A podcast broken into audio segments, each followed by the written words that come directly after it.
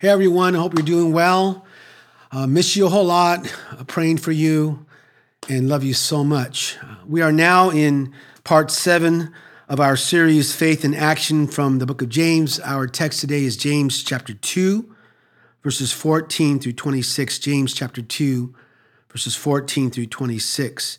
In last week's text, verses 1 through 13 of chapter 2, James gave us another practical way on how to live out our faith, and that was to practice impartiality. And James says, don't show favoritism. And he also says to love your neighbor as yourself, and that we should be merciful to others. Well, here in, in the text, uh, he's staying on the same thought of putting our faith into practice. The title of my message today is The Fruit of Faith. On the Sermon of the Mount, Jesus was teaching about fruit in people's lives, and he said, write this down, Matthew, he said in Matthew 7, verse 20, Matthew 7, verse 20, Thus by their fruit you will recognize them. Now, here in our text, James is very adamant, very adamant that once you come to a saving relationship with Jesus Christ, there will be clear evidences of the fact by the works that flow or the fruit that flows from your life that you truly have had an eternal transaction with Jesus Christ. So if you have true, true saving faith, it will be shown in activity, it will be shown in works. The fruit of faith will be evident in your life because fruit don't lie. Now, in the text, James is showing us the, the contrast between having only head faith and having head, heart, and hand faith. And he's shown us the difference between saving faith and saying faith, the difference between possessing faith and professing faith. And you see, throughout this book, James sets forth a chain of tests whereby we can evaluate how real and how genuine our faith is. Now, listen, we're being challenged. We're being challenged to really examine our lives, to pause and lead us to be concerned about the reality of the faith that we've confessed. That being said, we need to ask ourselves are we really putting our faith into practice? We need to ask ourselves are we really applying our beliefs to our behavior? Is it just vocabulary or is it lifestyle? Now, now, before we even get into our first point, I want to make sure that we understand that James is not talking about salvation by works because we know that we cannot work for our salvation. We know we cannot earn our salvation, right? We know that, right? Salvation is a gift of God. So I want you to write this down Ephesians 2, verses 8 and 9. Ephesians 2, 8 and 9. And Paul writes, For it is by grace, by grace, that you have been saved through faith and this is not from yourselves, it is a gift of God. I love that. A gift of God, not by works, so that no one can boast. Now, now some people think that, that Paul and James are contradicting each other because Paul says we are saved by grace through faith, not by works. And James comes along and says it's not just faith, but it's faith and works. So, so who's right? Well, well, they're both right. They were talking about the same thing, salvation, but from two different angles. So, so I want you to follow me here. Paul is talking about the root of our salvation. James is talking about the fruit of our salvation. You see, Paul looks at life from God's perspective, James looks at life from man's perspective. So I want you to follow me here. Paul sees the fire in the fireplace, James sees the smoke coming out of the chimney. That's the picture there. Now, listen, church, when, when Paul talks about justification, he means the act of God at salvation, whereby he declares a believing sinner righteous. On the other hand, James uses it to mean validation or evidence. In other words, we justify or prove our faith by our works. Now, I want you to follow me here. We're not saved by our deeds. Get that now. We're not saved by our deeds. We're saved for deeds. We're saved for deeds. And these are the twin truths of Christianity. And you see, Paul's whole emphasis is on the first truth, not saved by our deeds. And James' whole emphasis is on the second truth, saved for deeds. So we're not saved by works, but our salvation should result in works. Works are the fruit of salvation, not the cause of salvation, but the effect of salvation. If you got it, say you got it. Now I want to go back I want to go back to Ephesians chapter 2, and we're going to go through verses 8 all the way through verse 10. Okay? And it says, For it is by grace you have been saved through faith. This is not from yourself, it is a gift of God, not by works that no one can boast. That's salvation. Say salvation. That's salvation. Salvation is the work God does for us. The work God does for us. So let's read on verse 10a of Ephesians chapter 2.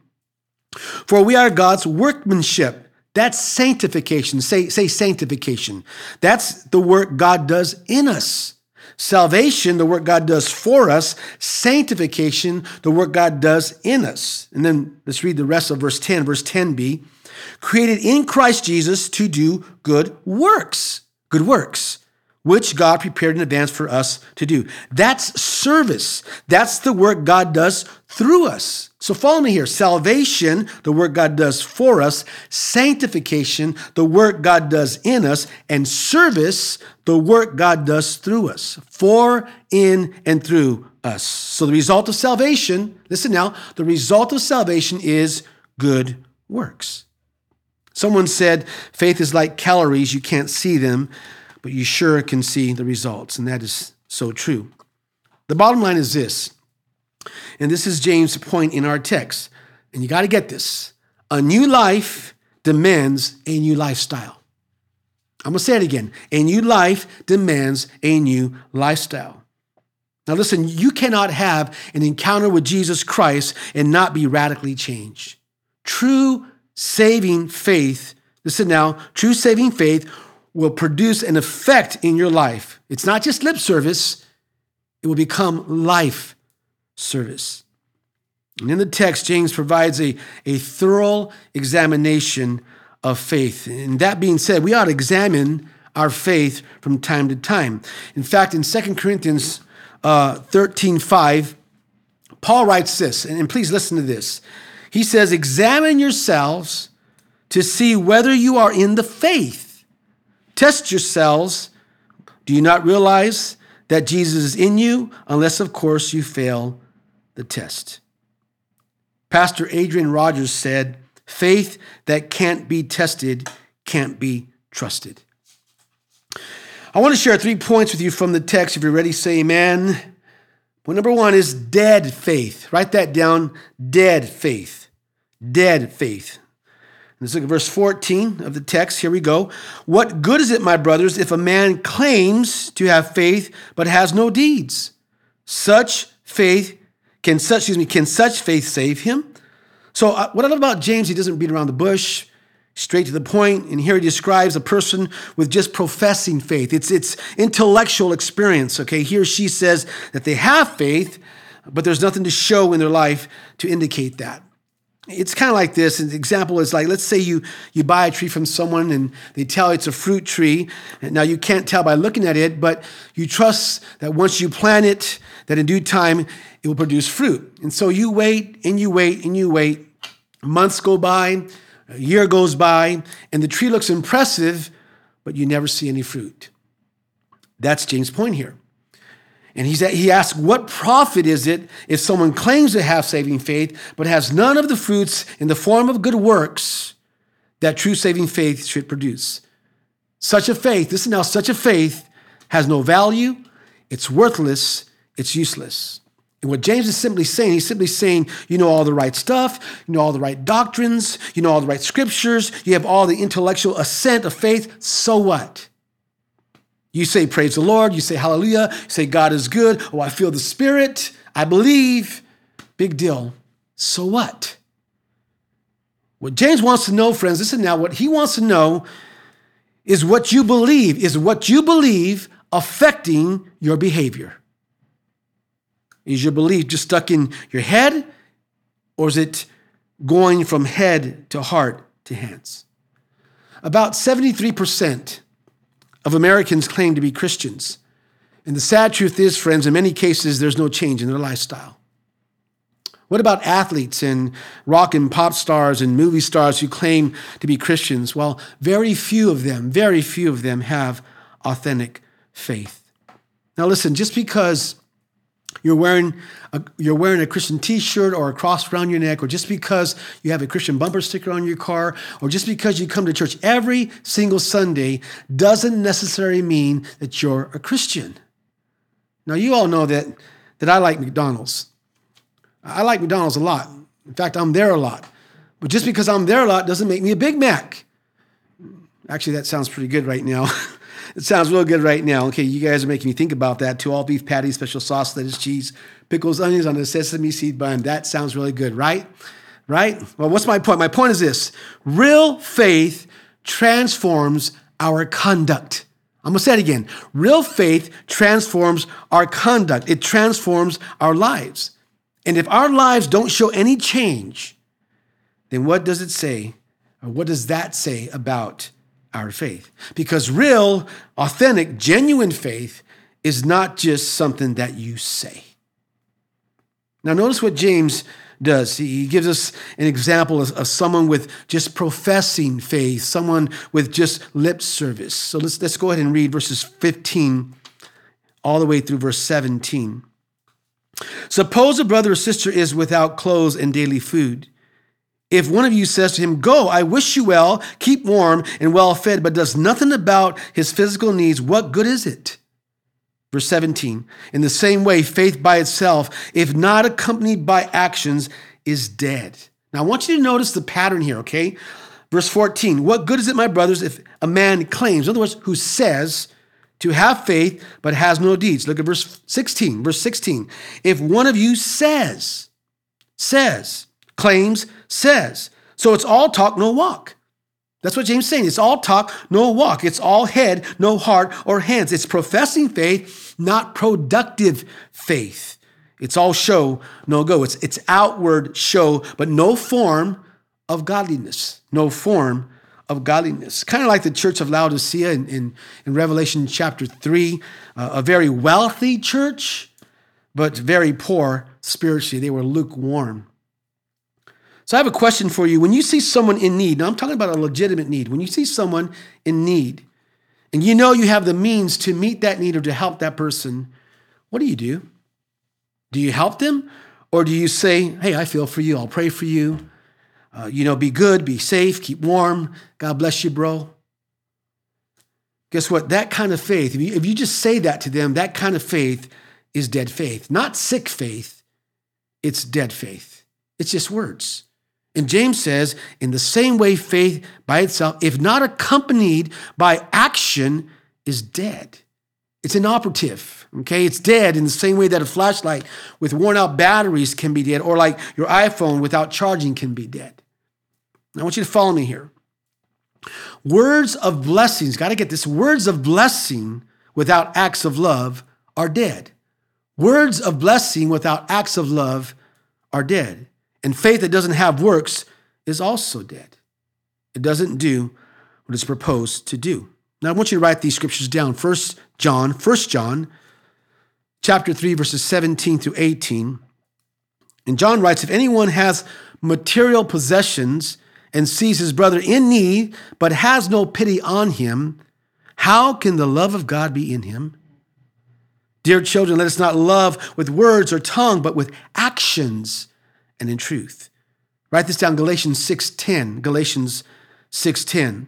Therefore, as we have opportunity, let us do good to all people, especially to those who belong to the family of God, of believers. What's the lesson? Here's a lesson. Real faith helps others. Real faith, write that down. Real faith helps others.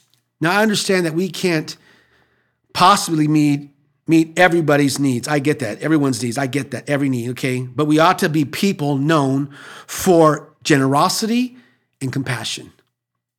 And now if you're saved, say amen.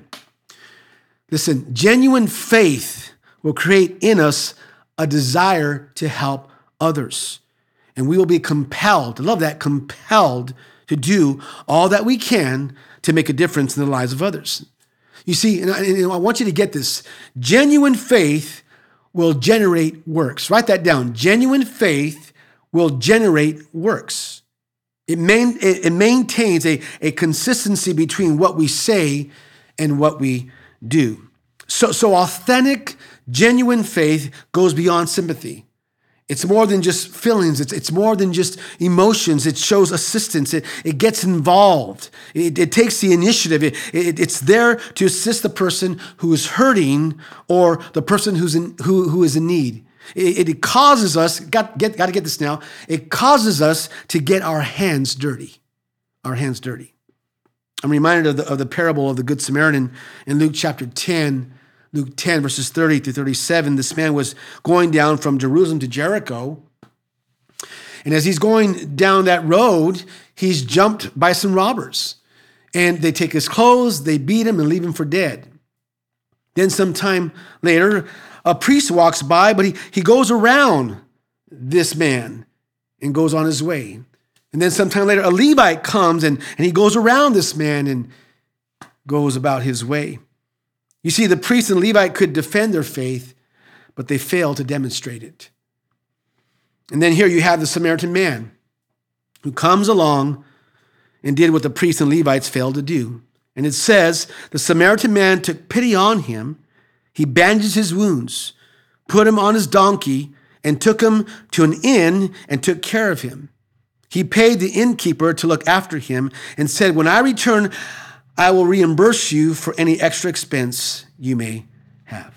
What a contrast from the priest and the Levite. This Samaritan got his hands dirty. Now, I want to share with you a story of a pastor and a man who professed to be a Christian. The pastor said this Have you joined a local church? Are you involved? And the man said, No, the thief on the cross didn't join a local church, so why should I? And the pastor said, Have you taken communion? Have you been baptized? And the man said, No, the thief didn't, so why should I? And the pastor said, uh, Have you given of your tithes and, and of your offerings? And the man said, No way, the thief didn't give, why should I? And the pastor said, Well, the only difference between you two is that he was a dying thief, but you're a living thief. Hey, faith without fruit is useless, it's dead, it doesn't mean anything.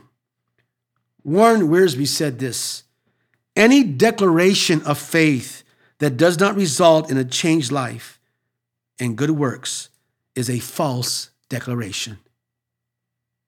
Matthew 7:21, write that down, Matthew 7:21. Not everyone who says to me, Lord, Lord, will enter the kingdom of heaven, but only he who does the will of my Father who is in heaven. Let's move on to verse 18. But some will say, You have faith, I have deeds. Show me your faith without deeds, and I will show you my faith by what I do. The message says it like this I can hear one of you agreeing by saying, Sounds good. You take care of the faith department, I'll handle the works department. Not so fast. You can no more show me your works apart from your faith than I can show you my faith apart from my works. Works and faith fit together hand and glove. The key word there is show. It means to demonstrate, it means to, to exhibit. Show me, okay, James says, Show me your faith without deeds, and I will show you my faith by what I do. So, what he's saying, he's saying that real faith can be seen. It doesn't just dwell in the mind, but it shows true, true characteristics through actions. And by the way, friends, faith is weightless, it's invisible, it's orderless. Okay? Therefore, anybody can claim to have faith. So, so how do you know for sure that you have faith? Well, James says, Show me. Show me. So, so I want you to listen, and get this now, okay? If you claim to be a Christian, if you claim to be a Christian, then other people have the right to ask you to prove it. You have real faith, you have true faith, prove it. Show me. Let me see what you got. That's what James is saying. Now, if you're saved, say amen. Listen, we got to, we, we ought to be, excuse me, we ought to be so diligent in God's work that there is no question concerning our faith in Him. That our relationship with Him and our faith in Him is self evident. And James' point is, is that faith and works are inseparable, fit together hand in glove. Real faith always gives practical evidence. It's more than intellectual stimulation. Now, question is taking care of our bodies important? Well, the answer is yes. Absolutely, right? But it doesn't matter what we think or what we know. What really matters, what really counts is our actions. Is our actions. Are we taking care of our bodies? Does it show in our lives? Does it show? It's like the song, if you're saved and you know it, then your life will what? Surely show it. Question If you get an, elect- an electric shock, are you going to know it? And the answer is absolutely. And I want to tell you, friends, I just can't understand how someone as big as God can come into someone's life and not change them. When God comes into someone's life, I mean, when He comes into someone's life, you're going to know it. You're going to see a change in their life. Number one, dead faith. Number two, here we go, is demonic faith. Demonic faith. Write that down. Demonic faith. Look at verse 19.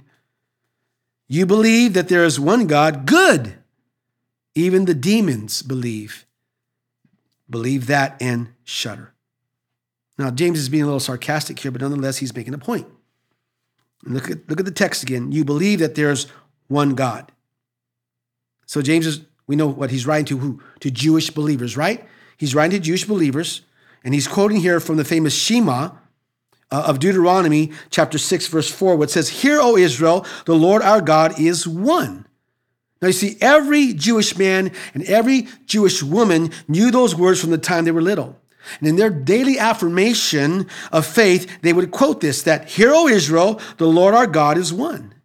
And James is saying that's, that, that it's good that his readers who are Jews, right? They're Jews, believe in this that there is one God. But in reality, he's saying even the demons believe that. Now, some of you might be surprised to know that demons have faith. Uh, they're, they're neither atheists nor agnostics, okay? They are monotheists. Uh, the, the belief, in others, the belief that there is one God. And you see, they believe in all the right doctrines. They believe uh, in, in, in, the existence of God. They believe in the deity of Christ. Uh, they believe in the scriptures, uh, that, that the scripture is God's word. They believe that salvation is by grace through faith. They believe that Jesus died, was buried, and raised on the third day, and that he is seated on the right hand of God the Father. And also, they know that there is a literal heaven and hell. With all of that knowledge, as significant as it might be, cannot save them. They know the truth about God. They, knew the, they know the truth about Jesus. They know the truth about the Holy Spirit, but hate it. Listen, their faith is based on simply intellect. My point is this it's never enough to just believe that God exists. It's never enough to just believe that God exists. I want you to write this down. John 3:16. We might know this by heart, right? John 3:16. For God so loved the world that he gave his only begotten Son, that whosoever believes, keyword there, believes in him shall not perish, but have everlasting life. That word believe there, okay, means more than, than acknowledging a fact. And we say this all the time. Well, we believe God exists. Well, in the Greek, the Greek word for believe in John 3.16 is pisteuo, Peace duo. And it means more than just believing that God exists. What it means, it means this it means to rely on, to adhere. It means to, to cling to, to, to commit oneself to, to lean into. In other words, you're, you're laying your life, your whole weight upon Him. It's trust. Now, now non believers say that Jesus is a crutch. And I say, nope, He's a stretcher. He's carrying me. I'm putting my whole weight upon him. So the demons believe in all the right doctrines, right? All the right doctrines, but they obviously are not committing or committing or laying themselves upon God. So listen, church. There's a lot of people who believe in God, but they're not Christians. They're not a possessor of real faith. And they may believe in all the right doctrines, but still be lost. And that's why you hear me You've heard me say many times that people will miss heaven by 12 to 18 inches because they know Jesus here, but not here. And I want to tell you, friends, listen now, there must be faith that recognizes Jesus as Savior and admitting our, our lack and need for Him coming by faith in salvation. Because, listen now, because real faith is more than just head knowledge, it's heart knowledge. It's heart knowledge. Now, notice something. Notice the text. Even the demons believe that and shudder. The word believe is intellectual, it means intellectual. The word shudder is emotional, intellectual, emotional. So, so the demons are touched in their emotions. They believe and shudder, they believe and tremble. That being said, why is it, friends? Listen now, why is it that we are scared of the devil and his demons? Listen, okay, if, if you're saved, if we're saved, God is in us. He is in us, friends, therefore we have nothing to fear. The devil and the demons have limited power. They're created beings. Write this down 1 John 4 4. Love this. 1 John 4 4. Greater is he who is in me than he who is in the world. So I want you to follow me now, okay? James points out dead faith, which is solely based on intellect, and then demonic faith, which is based on intellect and emotions.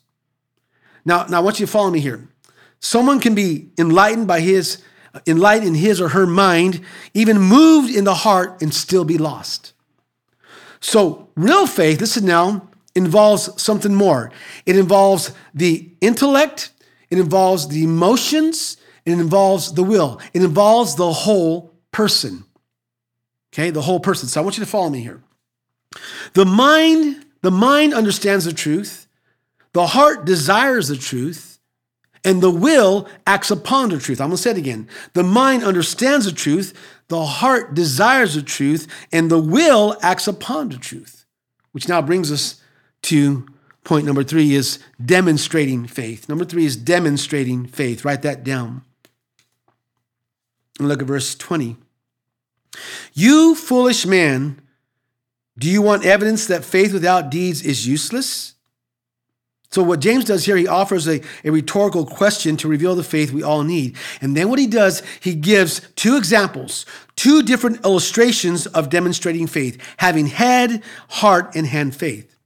And you see, you have two different people here, two opposites, two different people, but both had one thing in common, and it was this they put their faith into action.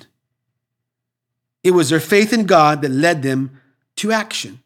And the first one is this the patriarch of the Jews. Write that down. The patriarch of the Jews. This is speaking of, of Abraham, right? It's in there, there in the text. Abraham. Abraham is the father of the Jews. Uh, he was moral, he was admired, and obviously the Jews were very familiar with his life. So let's read verses 21 through 24. Was not our ancestor Abraham considered righteous for what he did when he offered his son Isaac on the altar? Verse 22. You see that his faith, got to get this now. You see that his faith and his actions, did you get that? Faith and his actions were working together. And his faith was made complete by what he did. So James clearly points out the relationship of faith and works. I love that. Listen, friends, genuine faith produces works. It often reveals itself by works. And Abraham, you know this, right? Abraham had enough faith to believe that even if he offered his son Isaac as a sacrifice, God would raise him from the dead because he was the promised son. Verse 23, stay with me now. And the scripture was fulfilled that says, Abraham believed God and, was, and it was credited to him as righteousness. In other words, friends, he proved his faith by his actions. He proved his faith by his actions. Let's read on. And he was called a friend of God. How awesome is that? I love that, right? God recognized Abraham's faithfulness and he counted Abraham as a friend. God, that's awesome. Verse 24, you see that a person is justified. Now, you got to get this now. You see that a person is justified by what he does and not by faith alone. So, this indicates that justification by faith results in vindication by works. I'm going to say it again. This indicates that justification by faith results in vindication by works. Listen, our faith is not determined by what we do. Our faith, listen now, is demonstrated by what we do. Not determined by what we do, but demonstrated by what we do. Now, I want you to follow me here. Abraham, Abraham had faith in God in Genesis chapter 15, verse 6. I'm to say it again. Abraham had faith in God in Genesis chapter 15, verse 6, where God declared him righteous. But he proved that faith, in other words, vindication or proving righteousness, in Genesis chapter 22 by offering his son as a sacrifice. So I want to point out something here. There is no contradiction between Paul and James on justification. In Romans chapter 4, verses 1 uh, through 3, Paul uses Abraham as an example of being justified by faith.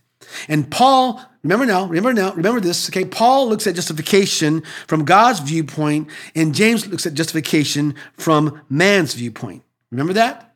So Paul, listen now, is talking about how we as people are justified before God by receiving our salvation through faith. James, on the other hand, is talking about how our faith is being justified and branded genuine by producing good works. So, what's the lesson? Here's a lesson obedience is the evidence of faith. Obedience is the evidence of faith. We are Jesus' friends if we do whatever he commands us to do. John 15, 14, Jesus says, You are my friends if you do what I command. You know, it's one thing to be a friend to God, but it's another for God to be a friend to us. I got a question for you. Does God consider you his friend? Think about that. Does he consider you his friend? You see, we show our righteousness standing before God by our actions, by what we do, not just by what we say, but by what we do. So you have the patriarch of the Jews, that's Abraham. The second person is this the prostitute of Jericho. Write that down. The prostitute of Jericho, that's Rahab. She's a Gentile, she's immoral, and not admired. Look at verse 25. In the same way, was not Rahab, the, the prostitute, considered righteous for what she did when she gave lodging to the spies and sent them off in a different direction? So Rahab's reception and protection of the two Israelite spies proved her faith in God. That's in Joshua chapter 2, right? Down Joshua 2, verses 1 to 25. Her actions, listen now, her actions demonstrated her faith. So, so real faith is not passive, it's active. Now, if you have a chance, I want you to read Hebrews chapter 11. That's known as the Hall of Faith. And that whole chapter, Hebrews chapter 11, is filled with people who demonstrated their faith. It's a great chapter, by the way. Now, listen, faith never stands around with its hands in its pockets. And I want to say this the faith that does not act is not true faith at all. Real faith is something that you do. Again, not just not something that you just say, something that you do. Now, what's really, really awesome is that both Abraham and Rahab are found in Jesus' family tree. And that's in Matthew chapter 1, verse 2 and verse 5. That is so awesome. Now, listen. Once faith moves from the head to the heart to the hands, a definite change takes place in our lives. And our lives are no longer dictated by our thoughts, by outside influences, or the desires of the flesh. Our lives are now submitted to the authority of God. Our faith will show and it will be evident for others to see. Now, listen. Those of us who belong to Jesus, if you belong to Jesus, say amen. Those of us who belong to Jesus will have our faith confirmed by our works. Got it? Confirmed by our works. We prove our justification by what we do. So, what's the lesson? Here's a lesson demonstrating faith cannot remain idle demonstrating faith cannot remain idle. It's always on the move. Okay? This demonstrating faith is always on the move. It will produce something in our lives. It's always on the move. We now come to James' final illustration, an affirmation on the subject between faith and works. Look at verse 26. As the body without the spirit is dead, so what he says, so faith without deeds is dead. He compares faith to a human body. And a body without a spirit is dead. A body without a spirit is it's worthless. So then a person's faith, if it's not accompanied by works, it's dead. It's worthless. It's useless. It's lifeless. The bottom line is this without works, without works, faith is nothing but a corpse. Faith is nothing but a corpse. Now, as we wrap this whole message up here, let's I just want to just say that real faith reveals itself in many ways. So I want to give you just a few ways here, okay? It's seen in the person who continues, listen now, it's seen in the person who continues to praise God in spite of devastating news. It's seen in the person who makes the tough decision to put God first, even if it means missing out on some of the things others do. It's seen in the person who continues to love a person even though they have been repeatedly unkind. Listen now, it's seen in the person who gives what they have to alleviate the needs of others rather than indulge themselves. It's seen in the person who refuses to give into anxiety because of their trust in God's word, in God's will, and in God's timing. And finally, it's seen in the person who does what is right even though everyone else is doing what is wrong. Listen, real faith, the fruit of faith is more than words. It's a lifestyle of godliness. It's a lifestyle of good works. Now I want, I want to just end with this, and I want to go back to 2 Corinthians chapter 13, verse 5.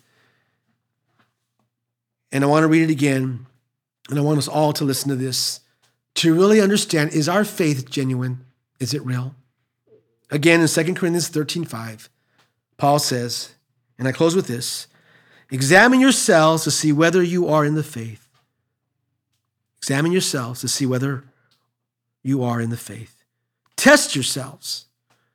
Do you not realize that Jesus is in you unless you fail the test? Let's pray. Father, we thank you for the message today, for your word the challenge to examine our faith, to see that if we're living out what we believe, if we're putting feet to our faith. I thank you, Lord, for being so real with us. I thank you for James, who doesn't pull any punches. And so, Father, I pray that today that we would examine ourselves, our lives, to see that if we're true believers, and hopefully, Lord, we will pass the test. We thank you, we praise you, we glorify you. For it's in Jesus' name I pray this. Amen. God bless you.